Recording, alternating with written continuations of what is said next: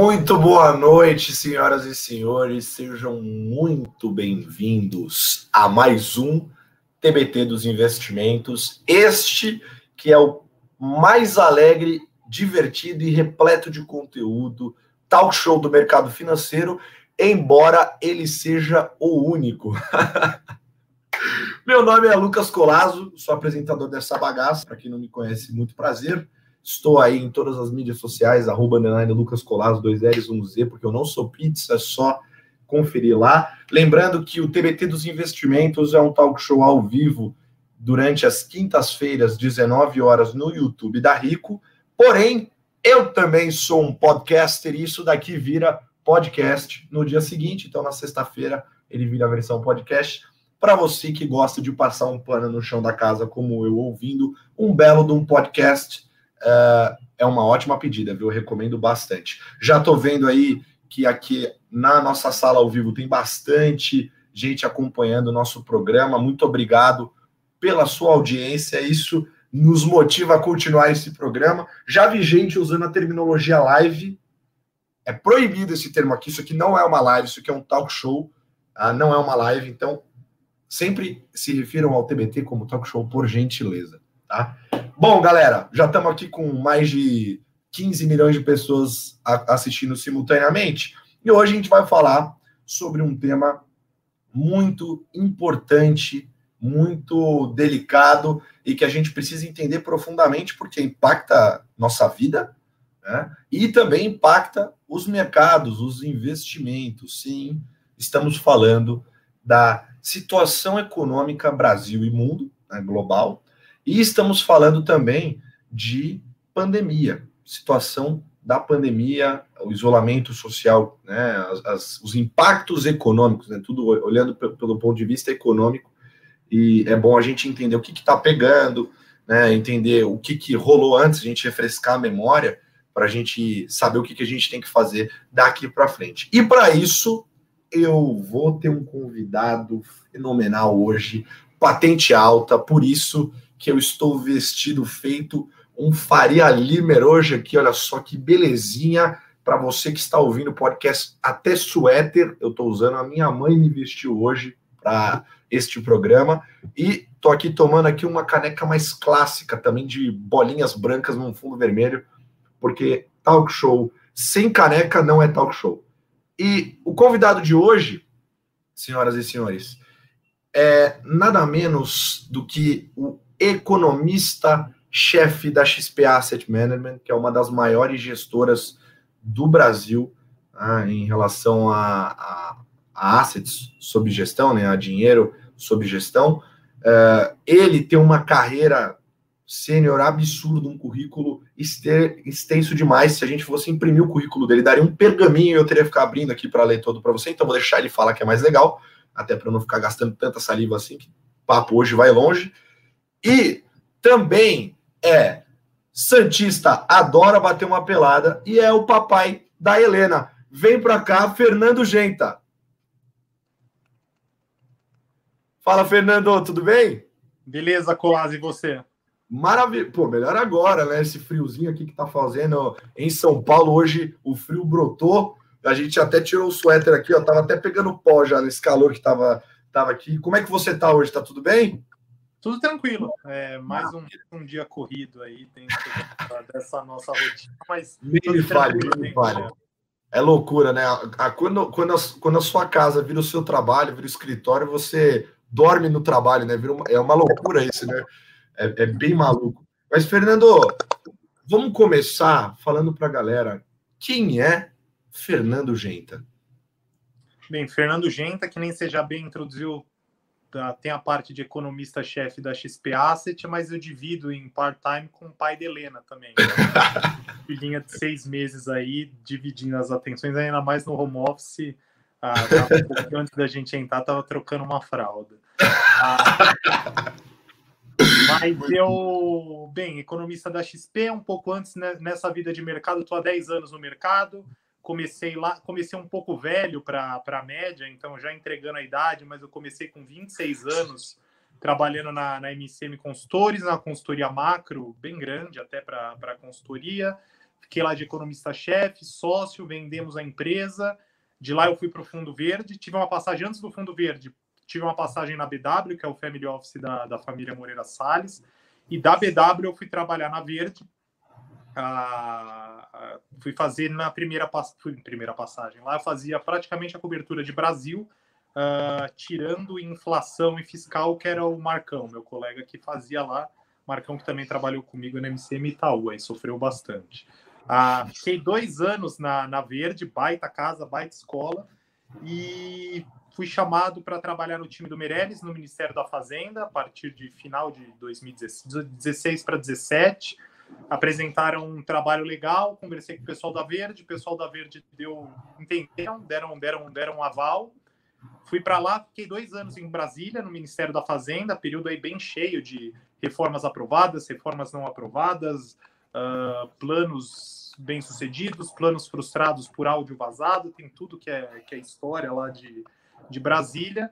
Uh, conforme acabou no governo, chegando a eleição, voltei para São Paulo, o pessoal da Verde me chamou para voltar. Voltei, fiquei mais dois anos na Verde, onde permaneci até aceitar a proposta do pessoal da X P. Então, hoje eu completo um mês na, na X P Asset. Já está completando um mês condecorando com este belo programa. Que honra, de presente, recebi de presente. Que honra cortar esse bolo com você nesse momento. Mas, bom, ótimo então, Fernando. Já estamos devidamente apresentados com o nosso público.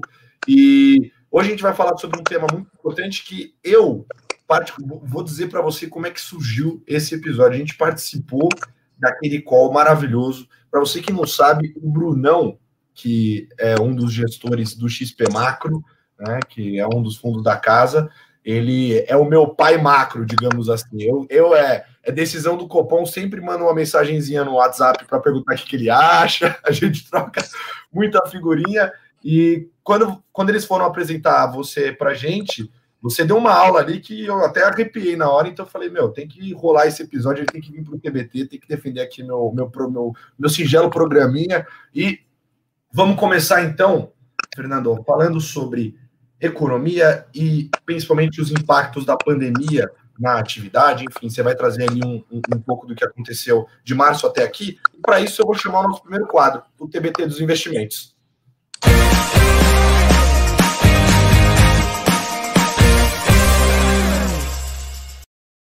Esse negócio de vinheta é sensacional. Se colocasse você, a caneca e a vinheta, o programa rolava sozinho, nem precisava de mim aqui. Mas vamos lá, Fernando. É, bom, a gente teve ali a surpresa do COVID em, em, em março, né, começou os impactos mais profundos ali em março, de lá até aqui, e no começo era aquela coisa muito desesperadora, porque ninguém fazia a menor ideia dos impactos possíveis que isso poderia gerar, né? É, principalmente do ponto de vista econômico, com isolamento social e tudo mais. É, eu tenho certeza absoluta que dificilmente alguém conseguia prever, né, conseguiu, aliás, prever é, como a gente estaria hoje, né, é, como a gente realmente está.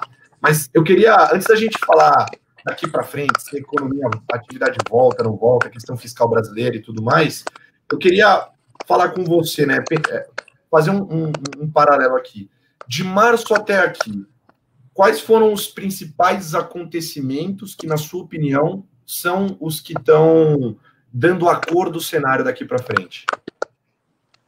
Legal, vamos, vamos lá. Muita coisa mudou, muita coisa mudou da forma como eu pensava que seria, uh, o processo no meio. Então, eu acho que no final das contas, uh, eu tive duas casas, então é muito fácil eu falar que eu estou acertando tudo, porque eu estou um mês na X P, mas tem todo o cenário do tempo de verde também, então não vou, não, pô, vou ser honesto aqui com vocês.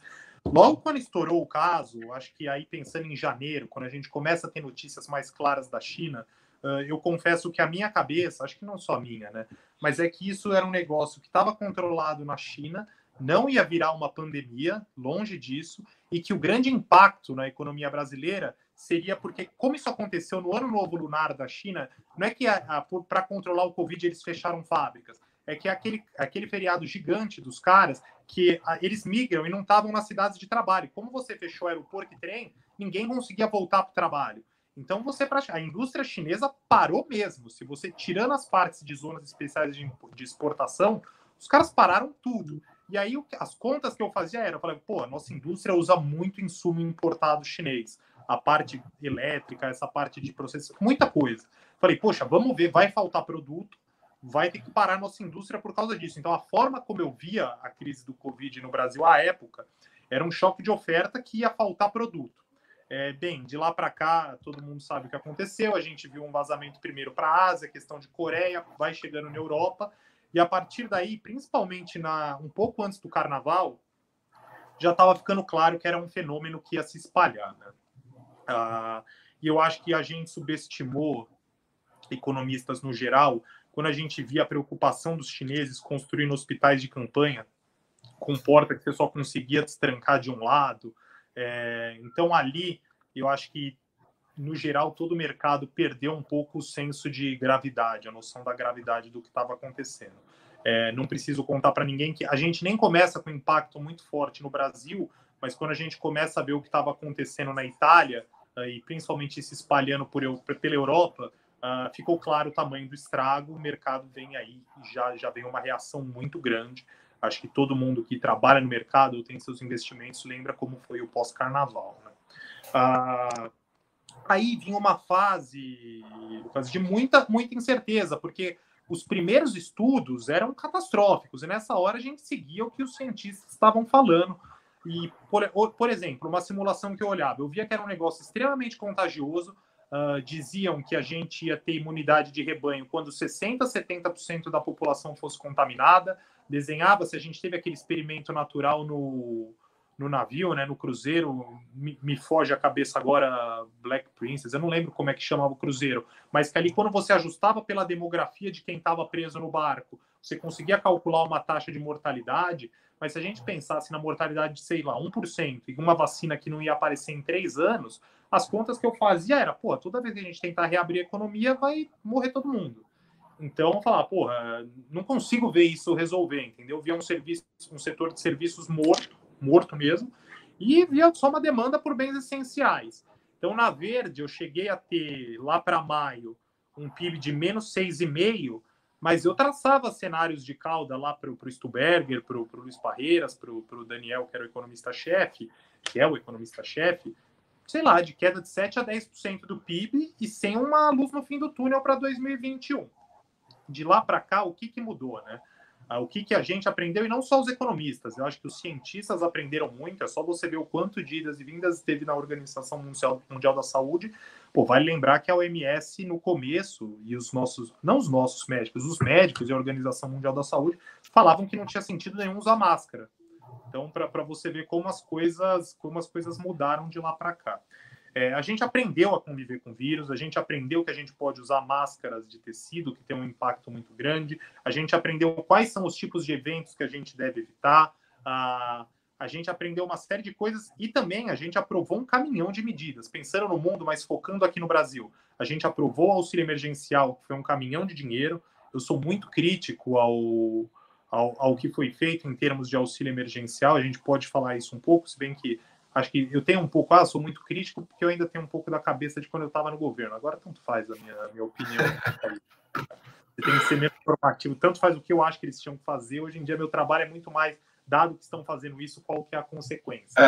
Mas, mas eu acho que, enfim, teve um estímulo fiscal muito grande que ajudou no consumo e acho que as pessoas perderam o medo e a mortalidade se revelou muito menor. Então, hoje em dia a gente vê que é um negócio muito mais concentrado no grupo de risco. É óbvio que eu não estou minorando aqui a, as consequências. Eu acho que a, o sistema de saúde nosso absorveu muito bem. A gente teve os hospitais de campanha em São Paulo que a gente conseguiu colocar de pé e os médicos aprenderam muito como tratar, então. Então, um número interessante, a, no auge da crise em Paris, No, no principal hospital de Paris, ah, se eu não me engano, se um cara fosse para U T I, fosse entubar, se, só do cara ir para U T I, acho que a chance do cara sobreviver era quarenta e oito por cento. Hoje em dia é oitenta e cinco por cento. Então, os médicos aprenderam muito também como tratar, tá?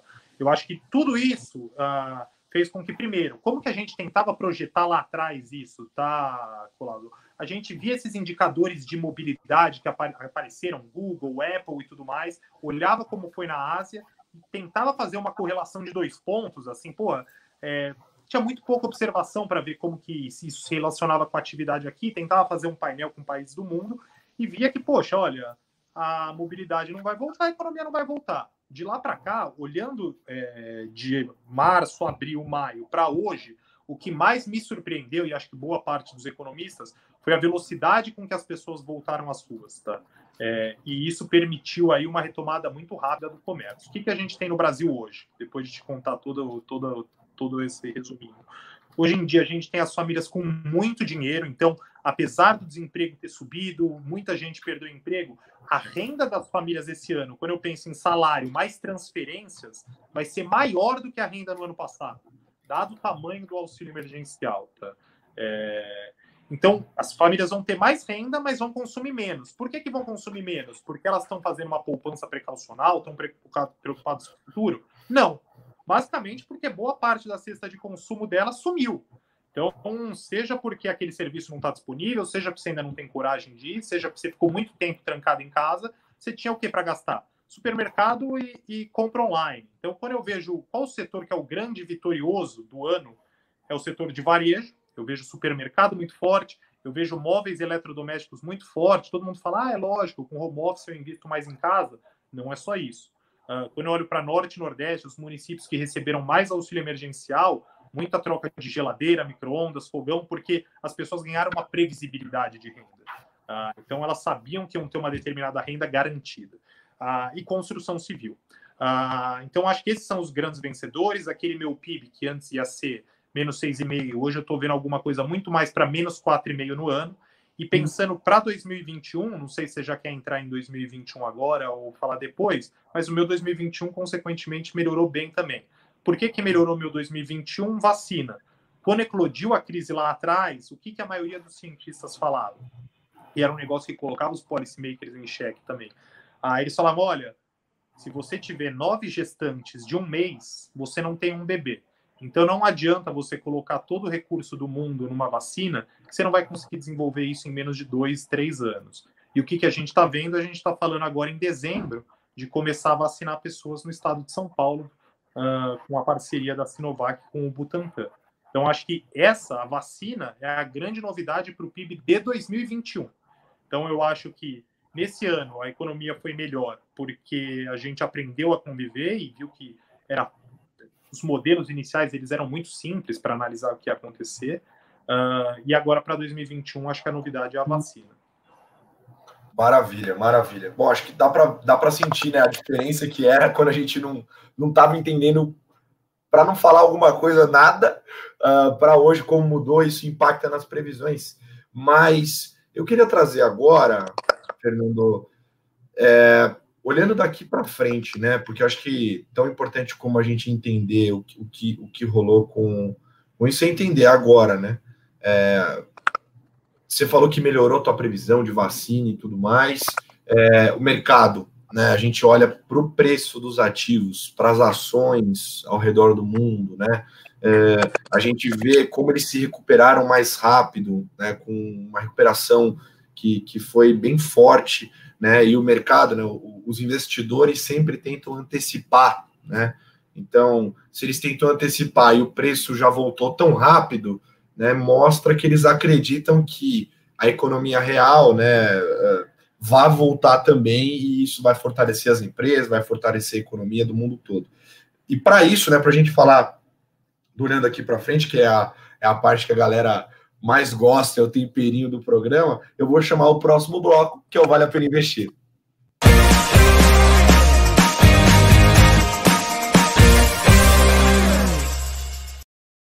Maravilha, maravilha. Bom, o Fernando já deu uma aula para a gente entender de onde a gente veio até aqui e as visões que ele tinha, inclusive. Mas, olhando daqui para frente, né, eu preciso muito te perguntar isso e ouvir sua opinião.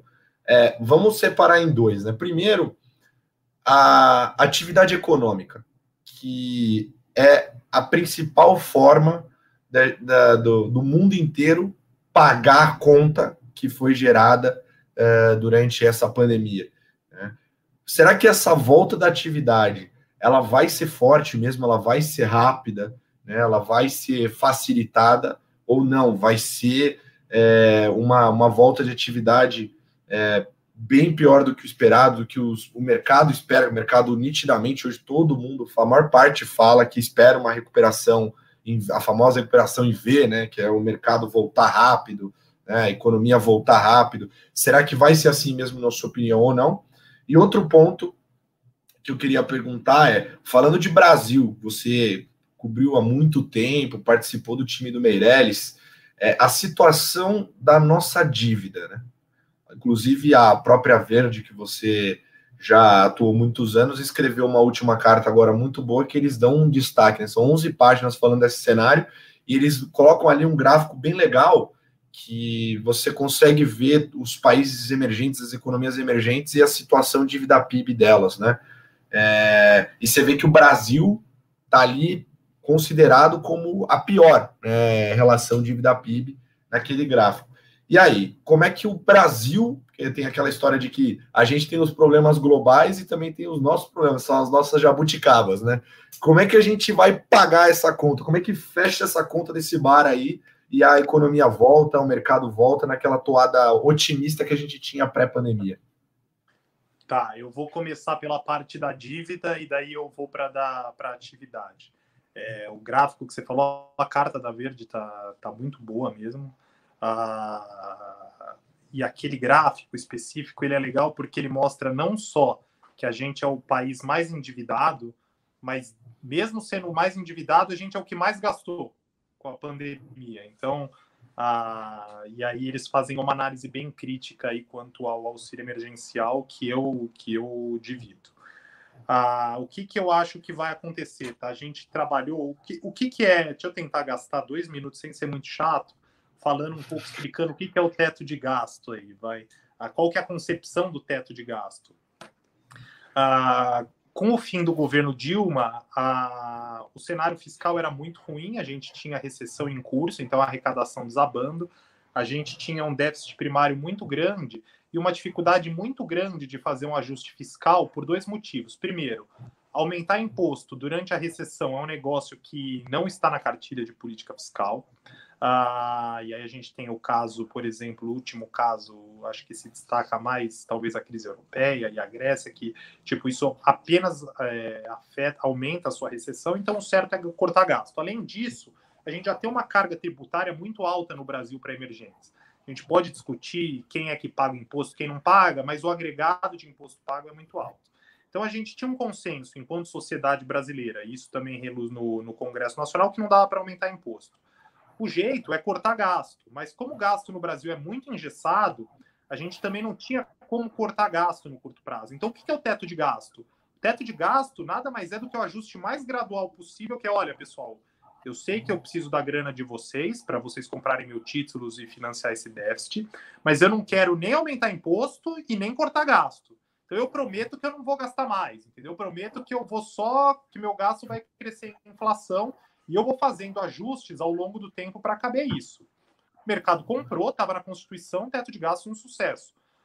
Só que você tinha que fazer as reformas. A reforma da Previdência já demorou um pouco. A gente, infelizmente, no, a gente, o governo Temer, infelizmente, não, não conseguiu emplacar sua proposta, tendo em vista problemas políticos. O presidente da República teve um áudio vazado e isso uh, prejudicou muito o clima no, no Congresso, mas o debate amadureceu muito. Então, a gente perdeu muito tempo para aprovar. Esse tempo que a gente perdeu para aprovar a Previdência, o gasto previdenciário foi crescendo e comendo espaço dentro do teto. A gente precisava fazer outras coisas. E foi feito muita coisa. Mesmo depois da Previdência, tem uma nova política de B N D E S, você teve um pente fino aí no, no, no, nos gastos com auxílio-saúde, auxílio-doença, um monte de coisa. Acabou, tipo, o Banco Central também entrou na jogada. Então, ah, teve um monte de coisa que fez com que a dívida P I B, que a gente achava que ia buscar uns noventa e cinco por cento, tivesse se estabilizado em setenta e oito por cento. E a partir desse ano, ela ia entrar em queda. Então, estava bonito o cenário. Juro baixo. Teto de gasto aí jogou o risco lá para o chão, o Banco Central conseguiu cortar o juro. Tudo bem que agora, por causa da pandemia, cortou para dois, mas o juro já estava muito baixo antes da pandemia. Ah... E o que, que acontece agora? A gente está terminando a pandemia com o auxílio emergencial, um programa que foi, de novo, é, muito descalibrado. Então, o objetivo do programa era que os informais de baixa renda pudessem ficar em casa e sobreviver, se alimentar, é, ter uma vida digna. Não era para ninguém sair trocando de geladeira, entendeu? Não, não é para você pegar o cara que ganha cento e noventa reais de Bolsa Família e começar a dar mil e duzentos para esse cara. Ah, é difícil colocar isso no debate público, porque essas pessoas precisam de uma condição melhor. A gente precisa de políticas públicas que melhorem ainda mais a vida dessas pessoas. Mas não era o momento, porque a gente estava num cenário de recessão, de arrecadação desabando, então a gente precisava tomar alguma medida que desse uma dignidade. A gente foi muito além. Agora a gente está com uma dívida, não só a gente está com uma dívida em cem por cento do P I B, como a gente está com uma narrativa política que é muito difícil tirar esse auxílio. Ah, já estão se discutindo agora o Renda Cidadão ou Renda Brasil, o nome que você quiser para janeiro. É fundamental esse programa? É fundamental. Ele é mais urgente hoje do que era antes da pandemia? Não. A gente tem mais condição de pagar isso hoje do que tinha antes da pandemia? Não. Então, é, o espaço fiscal é maior hoje? Não, é menor. Mas criou-se esse consenso político. Ah, teve um impacto na popularidade aí do, não só do presidente da República, mas acho que para todo, todo, toda a classe política dentro do governo foi bom. E a gente tem que resolver esse imbróglio. Como fazer um programa, dado que a gente já não tinha espaço no teto e a gente tinha uma margem, a gente tinha prometido simplesmente é, não aumentar gasto. Como o gasto vem aumentando por causa da Previdência, mesmo depois da reforma, tinha que fazer alguns cortes cirúrgicos e agora a gente quer colocar um programa de setenta bi dentro do teto. Claramente não cabe. Uh, claramente o cronograma do ano vai ficar muito apertado. Eu acho que isso a gente não vai conseguir resolver esse ano. Os políticos imaginam que vão conseguir pedalar o estado de calamidade para o ano que vem. Eu acho que isso não vai ser viável por causa do T C U. Enfim, não, não, não vale a gente entrar tanto nos termos, mas eu acho que vai ter muita volta, cara. Eu acho que vai ter muito balão de ensaio, assim como teve a questão do precatório, de usar a Fundeb fora do teto. Vai começar a aparecer um monte de sugestão que vai desagradar, desagradar o mercado. E eu acho que vai ter muita vol, acho que o preço de ativo tem espaço aí para sofrer bastante. Eu acho que, ao fim e ao cabo, a gente vai chegar numa solução boa, uh, porque é, é aqueles negócios que, que ontem no, uh, um gestor famoso falou e, e, e foi muito bem, falou, olha, uh, se der errado, vai dar muito errado. E como a gente sempre faz, como eu diria o Luiz Stuhlberger, porque a gente gosta de fazer piquenique na, na beira do vulcão, mas a gente não pula, né? Então, eu acho que no final das contas vão fazer um programa um pouco menor dentro do teto de gasto, mas, puta, vai ter discussão de orçamento, isso vai rolar para o ano que vem. Ah, então, eu acho que dois mil e vinte e um vai ser bom a partir do momento que a gente defina isso, mas até lá, muita, muita trovoada. Então, puta, como que a gente se vira com essa dívida pública? A gente vai ter que ter um aumento de carga tributária mais para frente, não é o momento de discutir isso, mas cedo ou tarde a gente vai precisar de um imposto para pagar essa, essa fatura e essa aventura nossa que foi colocar aí um déficit de, de, de doze por cento do P I B na recessão. Parte disso inevitável, parte disso feito no mundo inteiro, tá? Então também não quero só aqui pagar de fiscalista, que não é o caso. A gente viu, pô, são vidas. Eu acho que esse é o caso que vale a pena deixar o fiscal de lado. É que a gente deu uma emocionada aí na hora de, de dar o auxílio, né? Foi, passou um pouco do ponto de, de vidas. Então, eu acho que para frente esse vai ser um problema, mas eu acho que, e acho que isso vai gerar muita vol, mas eu acho que a gente termina aí o primeiro tri do ano que vem com isso aparentemente endereçado para ter um dois mil e vinte e um tranquilo em relação a isso. A atividade econômica, que vai ser crucial, que nem você falou, uma retomada implica volta de carga, os impostos voltam, só da economia está voltando, o governo tem um resultado fiscal melhor e tudo mais. Ah, para mim é crucial ter a vacina, porque o, o nosso P I B no segundo semestre, principalmente, a gente está vendo vendas no varejo já acima do pré-crise, em agosto. Produção industrial vai para cima do pré-crise em setembro. Não era para estar acima do, do pré-crise. Então, o nosso crescimento está meio que anabolizado nesse segundo semestre. E ano que vem não vai ter isso. Então, uma vez que não vai ter isso no, no ano que vem, a, o P I B vai sofrer. A gente deve ter aí uma atividade econômica caindo, especialmente sem a vacina, especialmente se a gente não... Setores que hoje estão no chão, se eles não voltarem, eles vão continuar ruins e o fraquejo vai... O varejo vai perder força quando você perder esses estímulos. Eu acho que o começo do ano vai dar uma balançada, então a gente já vai ter aí dúvida política e ainda vai ter dúvida quanto ao ritmo de retomada. Mas confirmado o quadro de vacina, o que, que eu vejo? Eu acho que ano que vem, até comentei isso rapidamente, mas eu acho que ano que vem a renda das famílias vai ser menor do que esse ano, se você somar transferências, aposentadoria, auxílio emergencial e salário. Só que, por outro lado, vai ter mais coisa disponível para gasto. Então, a renda cresceu esse ano e o consumo caiu. As famílias pouparam mais porque não tinha opção. E agora, que nem a gente já falou, né? Ano que vem, essas opções voltam. Eu acho que as famílias voltam a gastar. Então, o consumo vai crescer ano que vem, mesmo que a renda caia. Mas, para isso, você precisa de uma vacina para que esse setor se tome. Se você conseguir uma vacina aí do primeiro para o segundo tri, você consegue crescer quatro por cento no ano que vem. Se essa vacina ficar mais para o segundo semestre, que não, não é o nosso cenário base, uh, aí o crescimento do ano que vem é ruim. Estamos falando aí de um P I B de dois por cento, talvez. Uh, e daí o, o grande crescimento ficaria para dois mil e vinte e dois. Só um pouquinho desse crescimento de dois mil e vinte e um, esse meu quatro por cento com vacina, não é que a economia vai estar tá bombando na margem, tá? A economia ela vai pular de nível, então as coisas vão voltar. Então você vai ter um trimestre que vai ter um puta crescimento, mas a partir daí você começa a crescer naquele ritmo que estava pré-crise, sabe? Alguma coisa em torno de dois por cento. É, não esquecer que antes... Subir quatro por cento, quem, é, quem entende um pouco de crescimento de P I B aqui no Brasil sabe que é bem fora do comum, né? Ainda mais quando você coloca em termo anualizado, mas não pode esquecer que esse, esse último ano agora a gente teve uma baita de uma queda, né? Então é aquela estilingada que, assim como nos mercados, o negócio volta melhor, mas... É, exato. Exatamente, você está pagando uma conta ali. Mas ali no final do dia, então, Fernando, acho que é uma, uma pergunta importante, né? Porque só para a galera entender... É, é claro que dentro de uma gestora, é, principalmente uma gestora da qualidade da X P Asset, que você olha para o comitê ali, eu que já participei de um comitê do, do X P Macro, por exemplo, você vê que é muito horizontal, todo mundo dá opinião ali, todo mundo tem voz, todo mundo pode dar, quanto mais cabeça pensar, melhor, né? Isso é fundamental para investimento. Mas você como economista-chefe ali, né, tem aquela posição de... de ser meio que o conselheiro mor do, do gestor, que é o cara que vai apertar o botão de compra, que é o cara que vai apertar o botão de venda do fundo, né? Então, você é como se você soprasse no ouvido ali do, do investidor principal da, da, da gestora, do, do, daquele fundo, daquela estratégia, é, o que, que você acha, o que, que você acha que é bom, o que, que você acha que é ruim, o que, que você acha que vai dar certo, o que, que você acha que vai dar errado.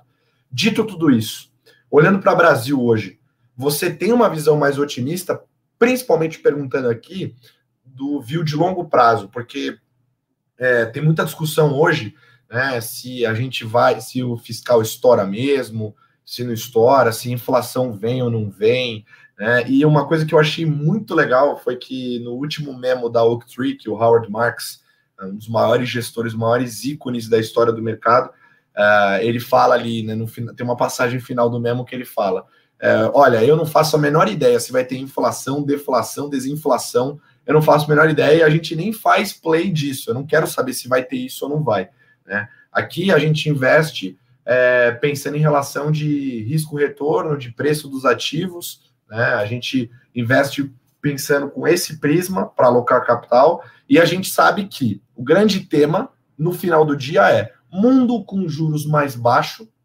né? O que faz com que os investimentos tenham uma rentabilidade mais baixa, né, por consequência, você vai ter que tomar mais risco para remunerar melhor o seu capital, né? Só que olhando para o prisma do Brasil, esses juros mais baixos, né, que mesmo que a gente tenha inflação, eventualmente num cenário mais, mais negativo, a inflação voltando muito e, os juros, e o Banco Central tendo que subir juros, é, eu, eu pelo menos vejo aqui, né, pelo que eu discuto com, com passeando aqui no condado, falando com as casas, eu percebo que assim, é, os juros podem voltar a subir, mas se ele subir, mesmo que ele suba mais rápido do que está esperando num cenário negativo, não vai voltar para dois dígitos, não vai voltar para aquele cenário é, esdrúxulo que a gente tinha de juros completamente anormal, né? É, dito isso, e olhando daqui para frente, você acha mesmo que esse tema de juros mais baixo fica como grande tema mesmo, independente de tudo, passando todo esse piquenique na boca do vulcão, como você falou, e, e o longo prazo, olhando para o Brasil, é um longo prazo mais otimista também, na sua opinião?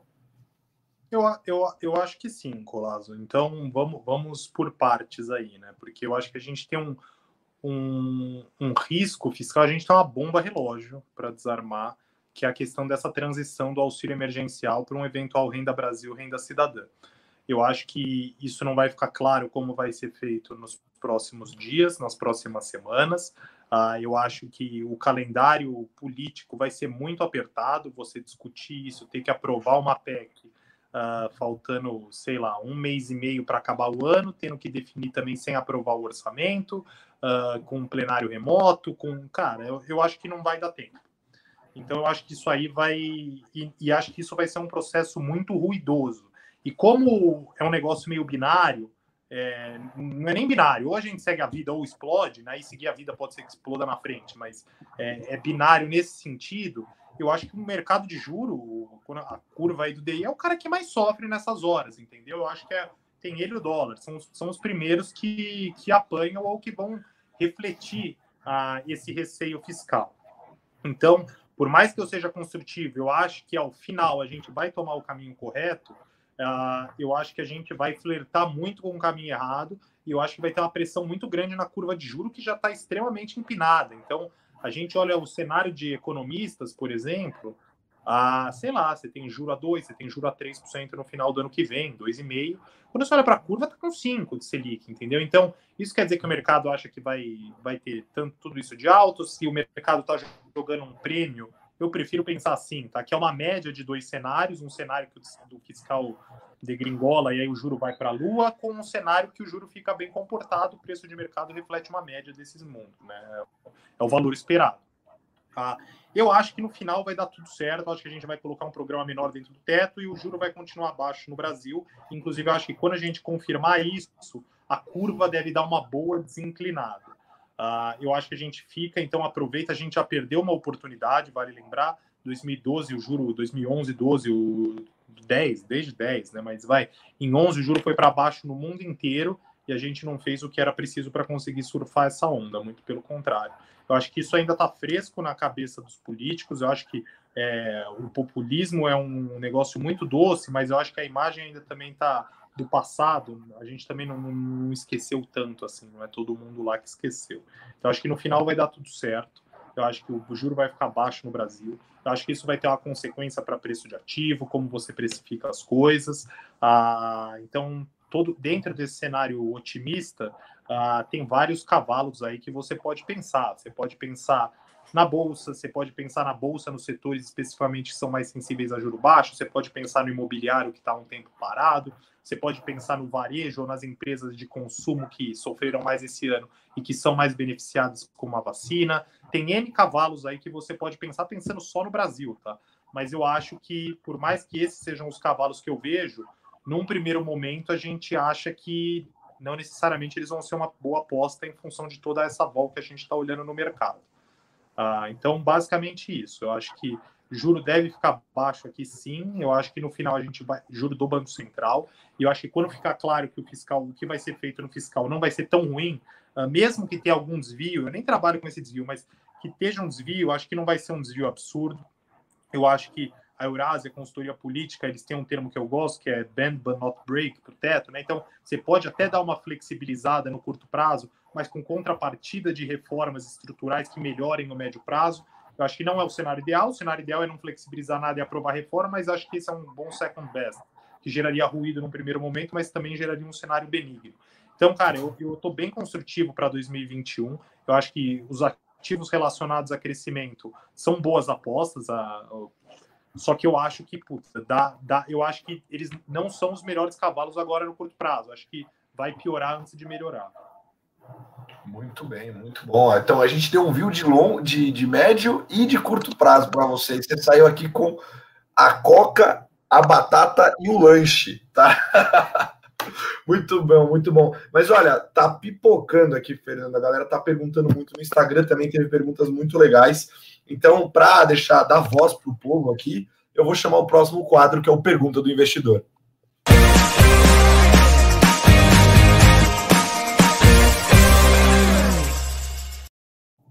Muito bem, então estou vendo aqui que vocês estão mandando bastante pergunta aqui na nossa transmissão ao vivo, então, mandaram também mais cedo lá no nosso Instagram, no Box, e teve umas perguntas muito legais. Eu vou começar com uma pergunta aqui que um grande amigo meu, na verdade, ele... assim, o maior professor que eu tive aqui, foi, foi um dos maiores professores que eu tive aqui dentro, Guilherme Anversa, da X P Advisory, que faz a locação lá. Ele fez uma pergunta muito legal que, que casa com o fim do nosso outro quadro, que é: quais as chances de derrubarem o teto que você ajudou a construir? Então, vamos começar por essa ilustre aparição do Anversa. Beijo, meu amigo colorado. Vai lá, gente. Quais são as chances, hein?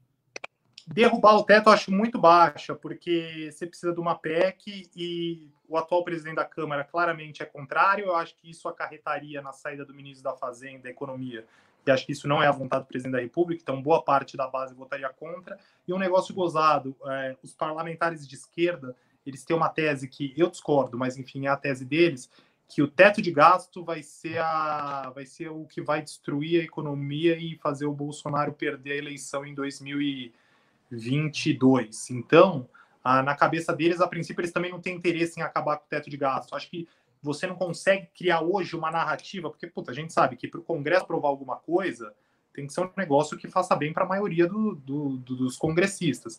E eu não consigo ver um cenário em que você acaba, você consegue tantos votos de P E C que satisfaça interesses tão diferentes.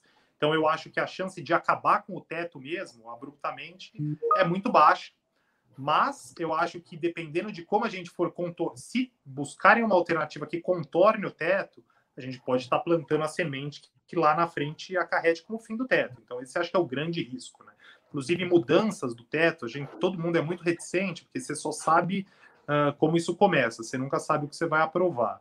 Uh, mas eu acho que para o ano que vem, a chance de simplesmente acabar e derrubarem o teto de gastos, eu acho bem baixa. Muito bom. Mandaram aqui uma muito boa também, que é o seguinte, antes da pandemia, uh, antes do isolamento, o Brasil estava com uma expectativa muito positiva em relação a crescimento. Aqui falando de crescimento específico. Você acha que o Brasil volta para esse trilho de crescimento de, é, com a retomada? Eu sei que você comentou já um pouquinho disso, mas eu... Então, só, lembro, só fazendo aqui, né, um, uma, uma breve introdução. É, antes da pandemia, o mercado estava, em geral, né, muito otimista, falando em crescimento de P I B para dois mil e vinte de dois, dois vírgula cinco, um vírgula oito, um vírgula nove. Né? É, o mercado, em geral... muito otimista e olhando para o Brasil com uma, um, uma, uma guiada, uma, uma tomada de crescimento. Você acha que, passando todos esses problemas, supondo que é, sigamos aí por um, por um cenário mais benigno, você acha que a gente volta para esse cenário de crescimento? Eu acho que sim, Colaso. Eu acho que sim. Eu acho que eu estava até mais construtivo antes da pandemia. Tá? Eu estava pensando em alguma coisa de dois com três, assim, mais para a parte alta do intervalo do que da parte baixa. Já pensando no juro baixo, a gente já tinha... O, o mercado de trabalho vinha mostrando sinais muito fortes, a parte de consumo de duráveis muito forte, uh, hum. lançamento na construção já mostrando também sinais fortes, Caged super forte, e aí veio a pandemia, né? Então, uh, eu acho que se a gente fizer a lição de casa, se a gente fizer, se a gente concentrar os gastos da pandemia, a parte fiscal, a dois mil e vinte, a gente continua tendo um cenário promissor, obviamente um pouco menos promissor. Por quê? É, primeiro, muitas empresas vão ficar para trás, né? Muita gente vai quebrar com a, com a crise. Então, acho que teve um esforço muito grande por parte do sistema financeiro, era de interesse dos bancos, os bancos rolaram aí as operações de crédito por seis meses, uh, rolaram posteriormente mais, o governo fez programa de linhas de crédito para facilitar pequenas e médias empresas, acho que demorou um pouco para sair esse programa, então algumas já ficaram no caminho. É óbvio que quando um restaurante quebra, se é um ponto bom, quando a economia volta, a, alguém vai pegar o ponto e reabrir, mas essas coisas não acontecem do dia para a noite. Aqui dando um exemplo... Uh, bem um anedótico aqui de restaurante, mas isso vale para muitos setores. Então, eu acho que essa parte que essa galera que quebrou uh, vai fazer um pouco falta no... Não em dois mil e vinte e um, porque acho que dois mil... o número em si de dois mil e vinte e um não, porque a gente já conversou um pouco, uh, o crescimento vai ser alto parte, porque a base é muito deprimida, então você vai estar tá comparando um P I B normalizando com um ano totalmente atípico, que foi dois mil e vinte, mas eu acho que demora um pouco mais para engrenar quando eu comparo com o que eu tinha lá atrás. Então, é, eu acho que a gente vai correr um pouquinho abaixo. Se você pegar o meu P I B, a, minha, a série que eu projetava de P I B, dois mil e vinte a dois mil e vinte e cinco, e quanto eu projeto agora, é, vai ficar um pouco abaixo, tá, para esse intervalo. Ainda assim, eu consigo ver um crescimento bom, mas não tem como dizer que essa pandemia não vai ter nenhum efeito de, de médio e longo prazo. A gente fala muito de retomada em V, e, de fato, a gente está tendo uma retomada em V, mas essa retomada em V ela é com muita disparidade entre setores e muito anabolizada aí pelo auxílio emergencial, né? Então, eu acho que ano que vem dá uma normalizada. Uh, aí eu acho que o setor de serviços volta, o varejo cai um pouco. Mas, enfim, eu vejo um cenário bom, eu vejo a gente voltando a crescer, uh, até com as taxas parecidas com o que eu tinha lá atrás, mas eu não vejo a gente conseguir compensar o que ficou para trás. Maravilha, mas claro como água. Então, cenário aí, segundo o Fernando, de retomada e crescimento, mas sem pagar toda essa conta que a gente fez aqui agora, né? Teve uma pergunta aqui da Grace Monteiro no, no YouTube, obrigado pela sua audiência, beijo, Grace. Ela falou o seguinte, é, que ela tenta entender, mas para mim isso tudo é inglês, não entra na minha cabeça.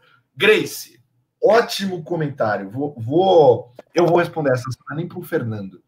Aqui no T B T a gente faz, a gente quer levar conteúdo de altíssimo nível, então vocês estão vendo aqui o convidado que eu trouxe, eu perto dele sou um Palermo, e ele está aqui para trazer bastante conteúdo para vocês de altíssimo nível, pô, olha tudo que ele falou até agora, né? E a gente tenta trazer da forma mais lúdica, mais voltada para entretenimento possível. O T B T já pode te ajudar nisso. Mas na Rico, a gente tem várias frentes de conteúdo. Você tem o meu Instagram aí também, que você pode acompanhar. Eu solto toda quarta-feira box de pergunta, manda sua pergunta lá, que aqui a gente está para aprender junto. Aprendizado não é da noite para o dia. Já estou vendo que você tem vontade, então você está aqui. Se você ouvir isso aqui, é, esse programa vai ficar gravado. Se você ouvir daqui duas semanas de novo, você já vai ver que você vai aprender mais ainda com ele. E é só você ir repetindo esse processo que você vai aprendendo um pouquinho todo dia, tá? Então fica a dica para você e para todos os seus colegas aí que estão comentando aqui também, que eu tô vendo que a galera tá querendo aprender. Mas, bom, já respondemos bastante pergunta e agora é o momento de entender um pouco sobre Fernando Genta, papai de Helena, e suas inspirações, da onde ele tirou todo esse conhecimento e dar essas dicas para vocês, né? Então, vamos para o próximo quadro, tá? Que é o Momento Inspiração.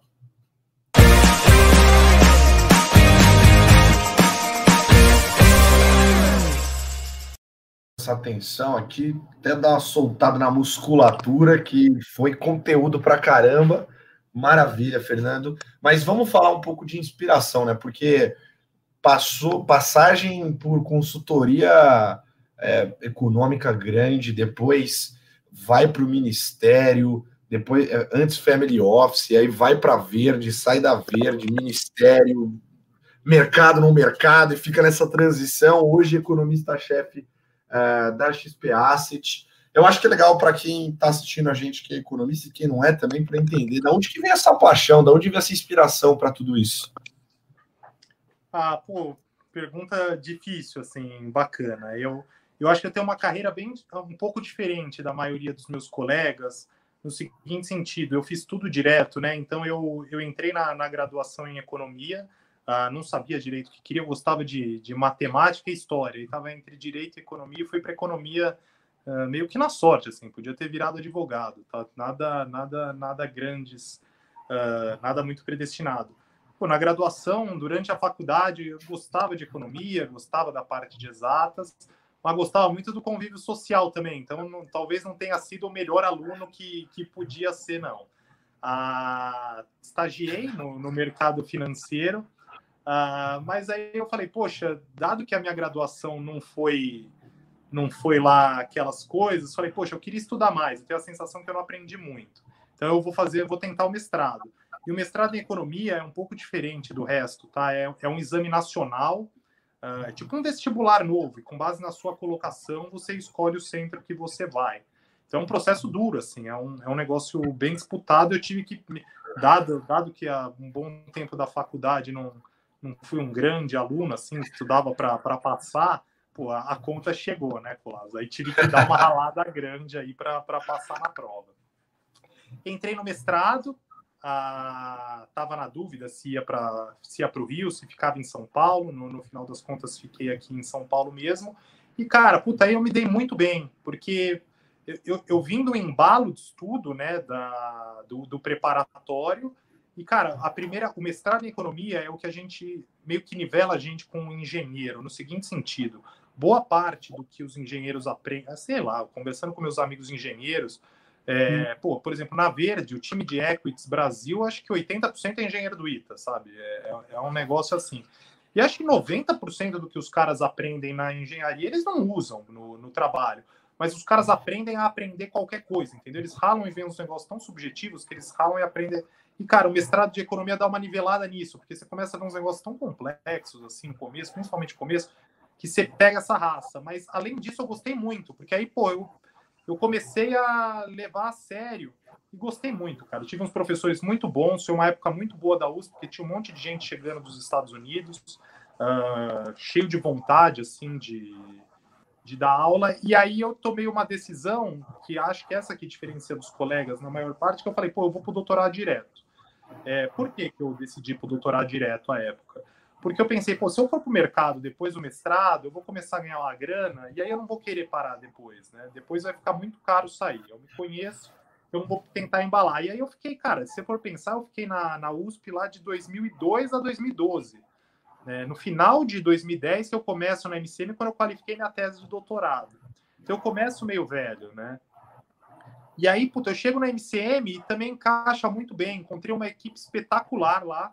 Ah, eles estavam precisando... Eu não cobria nada de rotina, então eu fazia estudos especiais. Ah, era uma vaga que, poxa, é uma empresa que focava muito no conteúdo. Isso permitiu, me deu tempo de, no trabalho, continuar estudando. Uh, e também, como eu estudei macro aplicada no doutorado, voltado para política monetária e tal, uh, isso também era de muito interesse do mercado. Então, a gente fazia uns relatórios muito legais e as coisas foram acontecendo. Fiquei quatro anos lá, uh, fui para sair, daí falei, não, vou... Era bacana, mas falei, não, vou agora dar um, um passo à frente, tentar mudar, conhecer novos ares e também a, a remuneração de consultoria é muito legal, mas a remuneração não é tão legal quanto o mercado financeiro. Ah, e aí eu fui para passei passei na B W, tive uma passagem rápida porque eles estavam numa transição e nessa transição eu recebi uma proposta da Verde. Quem conhece a Verde, cara? Aí, puta, eu conversei com o pessoal lá e é, é a casa para você trabalhar, né? Então, pô, ter a oportunidade de trabalhar com o Luiz Stuhlberger e mais. Descobri que a Verde, não, o Luiz é um gigante, né? Mas, puta, descobri que é uma casa cheia de gente boa lá. Então, a, na Verde eu tive dois anos muito felizes, assim, amadurecimento profissional, começar a, a entender a cabeça da gestão e como olhar a economia de um outro lado. Eu tenho uma base teórica muito sólida, mas a gente sabe que não, só isso não basta. E acho que lá foi um baita aprendizado.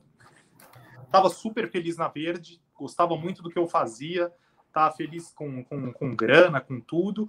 E aí o Fábio Kanczuk, que foi meu orientador de doutorado, falou, porra, tô indo para Brasília, se você tiver a fim de um trabalho, de muito trabalho e ganhar mal, me procura, né?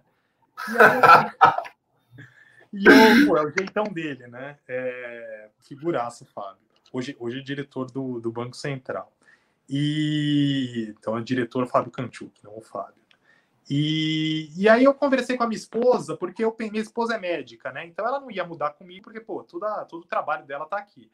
E eu falei com ela, falei, poxa, a gente ainda não tem filho, eu tenho vontade de, de trabalhar no governo, eu fiz escola, eu fiz faculdade pública aí, não paguei nada na minha faculdade, fui pago para fazer mestrado e doutorado, então eu acho que eu tenho uma dívida aí com a sociedade e eu acho que é uma chance bacana. Então profissionalmente vai ser legal e eu vejo um negócio aí que eu possa contribuir.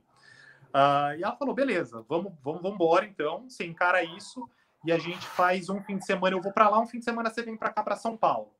Cara, eu fiquei dois anos, ela foi um fim de semana para Brasília e eu voltei todos para São Paulo, todos. Ah, beleza, né? Beleza, não vou, não vou reclamar. E, cara, tive umas experiências muito legais, acho que a gente tem uma visão muito errada do que é Brasília, uh, do que é trabalhar no governo.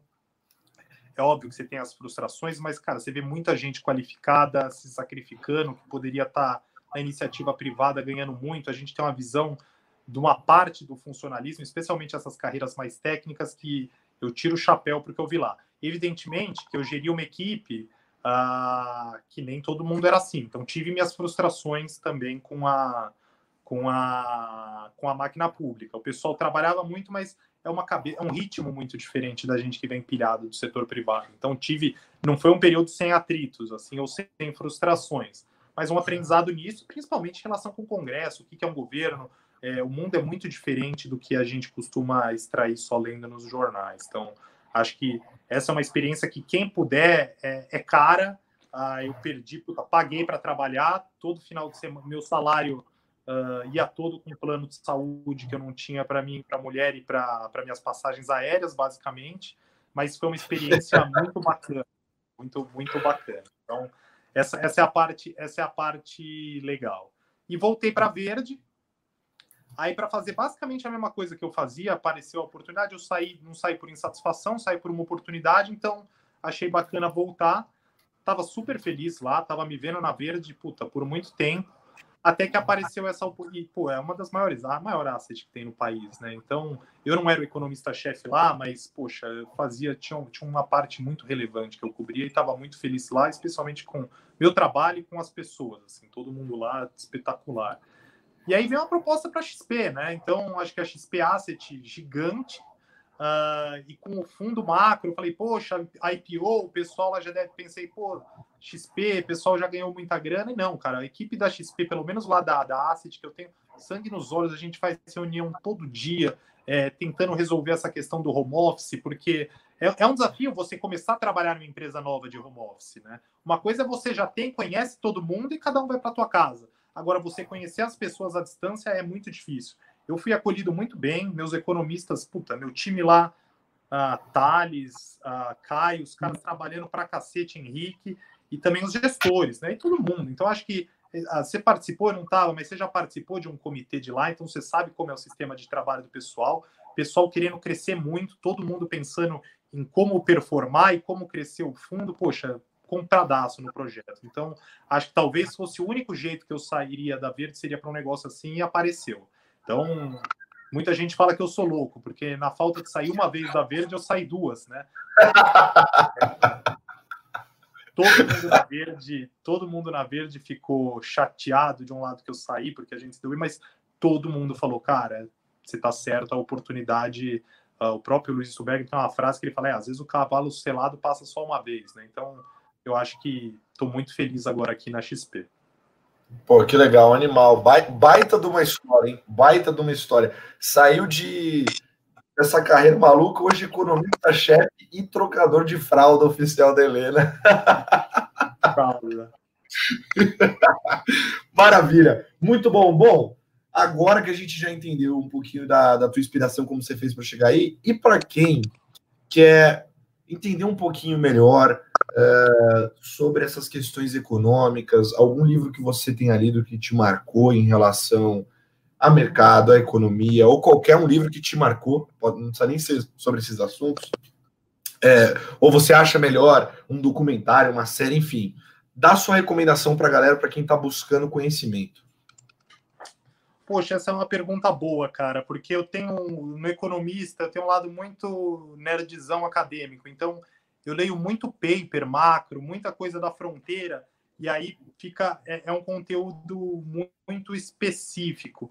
E aí a parte de leitura, eu gosto muito dos livros de, de, de história econômica no Brasil. Assim. Então, não, não só aquelas coisas chatas, tipo, puta, boring, lá atrás, eu gosto também, cara, sou, sou viciado.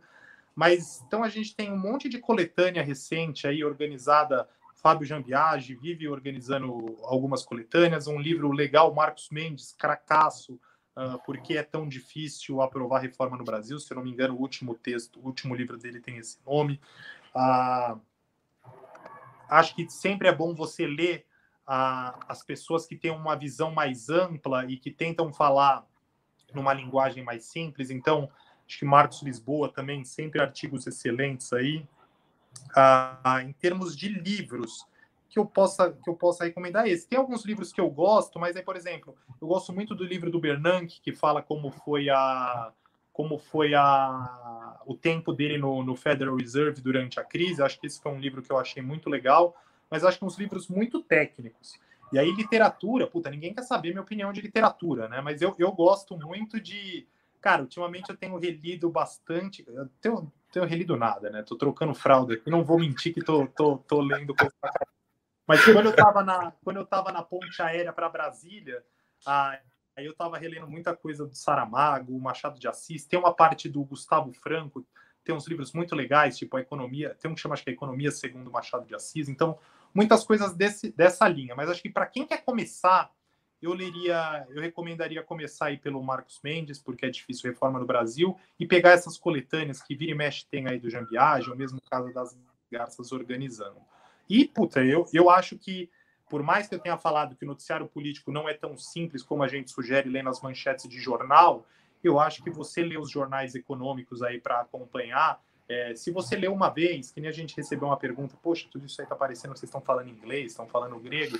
Mas se você pegar um jornal e ler perdidão, ah, você vai absorver muito pouco. Mas se você criar essa cultura, ah, isso aí, sem dúvida, vai te gerar um interesse e um aprendizado muito grande. Eu acho que eu iria, eu iria por aí. Muito bom, muito bom. O Vanderlei até perguntou aqui quais livros são. Vanderlei, essa live ela fica salva aqui, tá? O programa fica salvo aqui, vai virar podcast amanhã, então depois é só você voltar, Vanderlei, que você anota aí, faz o, o tape down aí, porque agora é hora de jogar o Fernando na, na parede, porque a gente vai para o nosso momento, porque Marília Gabriela do programa, que é o Boleto no Boleto.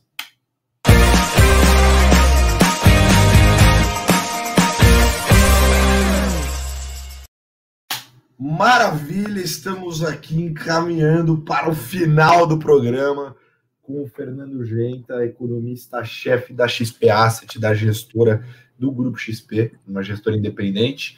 E agora chegou o nosso momento, Marília Gabriela do programa. A gente fala aqui, basicamente, eu, eu vou dizer uma pergunta e o Fernando tem que nos responder boleto, né, para uma resposta positiva. É, seja assim, gosto, não go- é, gosto, e não boleto para não, não gosto, para aquela pergunta que eu fizer. Eu, lembrando que todas as perguntas sobre ativos financeiros não são uma recomendação de investimento. Então, estou fazendo aqui um disclaimer. Eu sei que o Fernando é fera, é uma máquina, mas se ele falar boleto, qualquer coisa aqui que eu perguntar de investimento, não sai correndo para comprar. Isso aqui não é uma recomendação. Então, eu coloquei aqui um disclaimer breve, só para ninguém fazer besteira e colocar na minha conta depois, porque aí não vai rolar. Mas vamos começando, então, para esquentar os motores aqui. Fernando, Bovespa, Ibovespa, o índice de ações, principal índice de ações brasileiro. Boleto ou não boleto? Boleto. Muito bom, muito bom. Boletou, boletou Ibovespa. Ah, moleque, começamos bem. Agora, uma outra pergunta aqui também que passou bastante na, na, no box de perguntas do YouTube. Tesouro I P C A. E aqui eu vou deixar aberto, tá? A N T N B, para você falar é, boleto ou não boleto. E se você quiser falar o prazo, tá? Você fala também. Então, N T N B, Tesouro I P C A, boleto ou não boleta? Boleto. Boleto, boleto parte, ótimo. Parte, parte média. Ah, você falou para... qualquer justificativa se que coubesse num Twitter, basicamente, isso. Acho que comparado com os pares, com os ativos e com as opções que tem, te protege bem pela inflação. Acho que o risco fiscal que a gente destacou, a inflação defende bem. Muito bom, muito bom. E o tesouro pré-fixado? Boleto ou não boleto? Não boleto no momento. Não boletou, pelo menos um. Bolsa Americana, S and P quinhentos, boleto ou não boleta? Boleto, a justificativa de Twitter, a fiscal vai ser grande e vai crescer bem, risco, tributação das empresas com o Biden. Então, boleto, mas com essa pulga atrás da orelha. Mas boleto, bom. Médio prazo, boleto. Muito bom, muito bom, maravilha. Pampers, boleto ou não boleta? Boleto. Boleto, boleto. Devia, não queria estar tá boletando tanto, mas está boletando. Estou boletando fralda pra caramba, cara. Agora comecei com, com seis. Quando, quando você está acostumando, com seis meses, começa a comer fruta, muda completa a puta. Vai, quando começa a comida, vai se aproximando. De... Começa a entrar fibra, né? O, o output muda completamente o que sai lá, né? Totalmente. Saudades, saudades, leite materno. Muito bom. E só para não terminar com uma dessa de zoeira, eu vou, vou voltar para uma série aqui para dar uma quebrada, que aqui a gente faz esse quebra. E o dólar contra o real? Boleto ou não boleta? Boleto. Dado todo, dado todo o risco de, de curto prazo, tudo puta, que eu falei que vai ter um período aí de, de caos, possível caos, boleto boleto a, a doleta. E não posso trabalhar cinco anos na verde e não boletar dólar e N T N B. É boleto. boleto. Depois dessa, acho que eu fecho, hein? Porque essa foi muito boa. Fernando, queria primeiramente aqui te agradecer por ter aceito esse convite maluco de participar desse talk show de mercado. Só que é uma doideira que a gente está fazendo, mas vai dar certo, porque o nosso objetivo aqui é tentar levar o melhor nível de conteúdo possível, sem o olha essa casa bonita que eu ganhei, arrasta aqui para cima. A gente quer levar aqui conteúdo para as pessoas aprenderem mesmo e conseguirem dessa forma se guiarem como investidores e investidoras. É isso que a gente faz aqui. Então, Fernando, muito obrigado pelo seu convite. E eu queria, antes de passar a palavra para você fazer sua consideração final, te perguntar também, para você colocar na sua consideração final, se hoje lá na X P A Asset vocês têm algum conteúdo, vocês estão com alguma iniciativa, ou vão começar a ter alguma iniciativa de levar algum conteúdo, alguma informação para quem quer acompanhar o que vocês estão fazendo na X P A Asset, nos fundos de vocês, ideias de investimento, tudo mais, visões. Como é que faz para acompanhar tudo isso? Ah, legal. A X P Asset, ela tem os canais, então a gente tem o nosso LinkedIn, a gente vai trabalhar nisso. É, parte do meu job description vai ser um pouco isso, essa produção mais de conteúdo, ah, então fazer análises aí, tentando estruturar mais a nossa, o que, o que sustenta nossos cenários e posições. Todo mês a gente já tem a nossa carta mensal do Fundo Macro, ah, e tem também no LinkedIn a gente faz uma live, ah, eu, Bruno e o Peixoto, pra, pela parte de equities, então a gente também comenta lá. Então isso já está feito, essas lives mensais vão continuar acontecendo, vale o pessoal seguir lá a X P Asset no do LinkedIn, então seguir a X P A, muito bom. E, e, e eu acho que lá, por enquanto, pelo que eu saiba, vai ser o nosso principal canal de comunicação, mas eu pretendo começar a escrever mais análise também, podem me cobrar aí, tentando colocar mais a nossa visão uh, das coisas que estão acontecendo. Então, mais transparência aí, não só para o nosso cliente, mas para o pessoal entender como a gente pensa e, e considerar uh, os nossos fundos, que estão todos reabertos e, puta, tá todo mundo muito motivado lá com meta de crescimento. Então, olhem como tá aí, fazendo, fazendo, fazendo jabá aqui, mas é um, é, um, é um jabá sincero, assim. Eu troquei de emprego porque eu tô compradaço nesse... Animal, nesse... é isso aí, tem que falar mesmo, meu. O projeto é, é...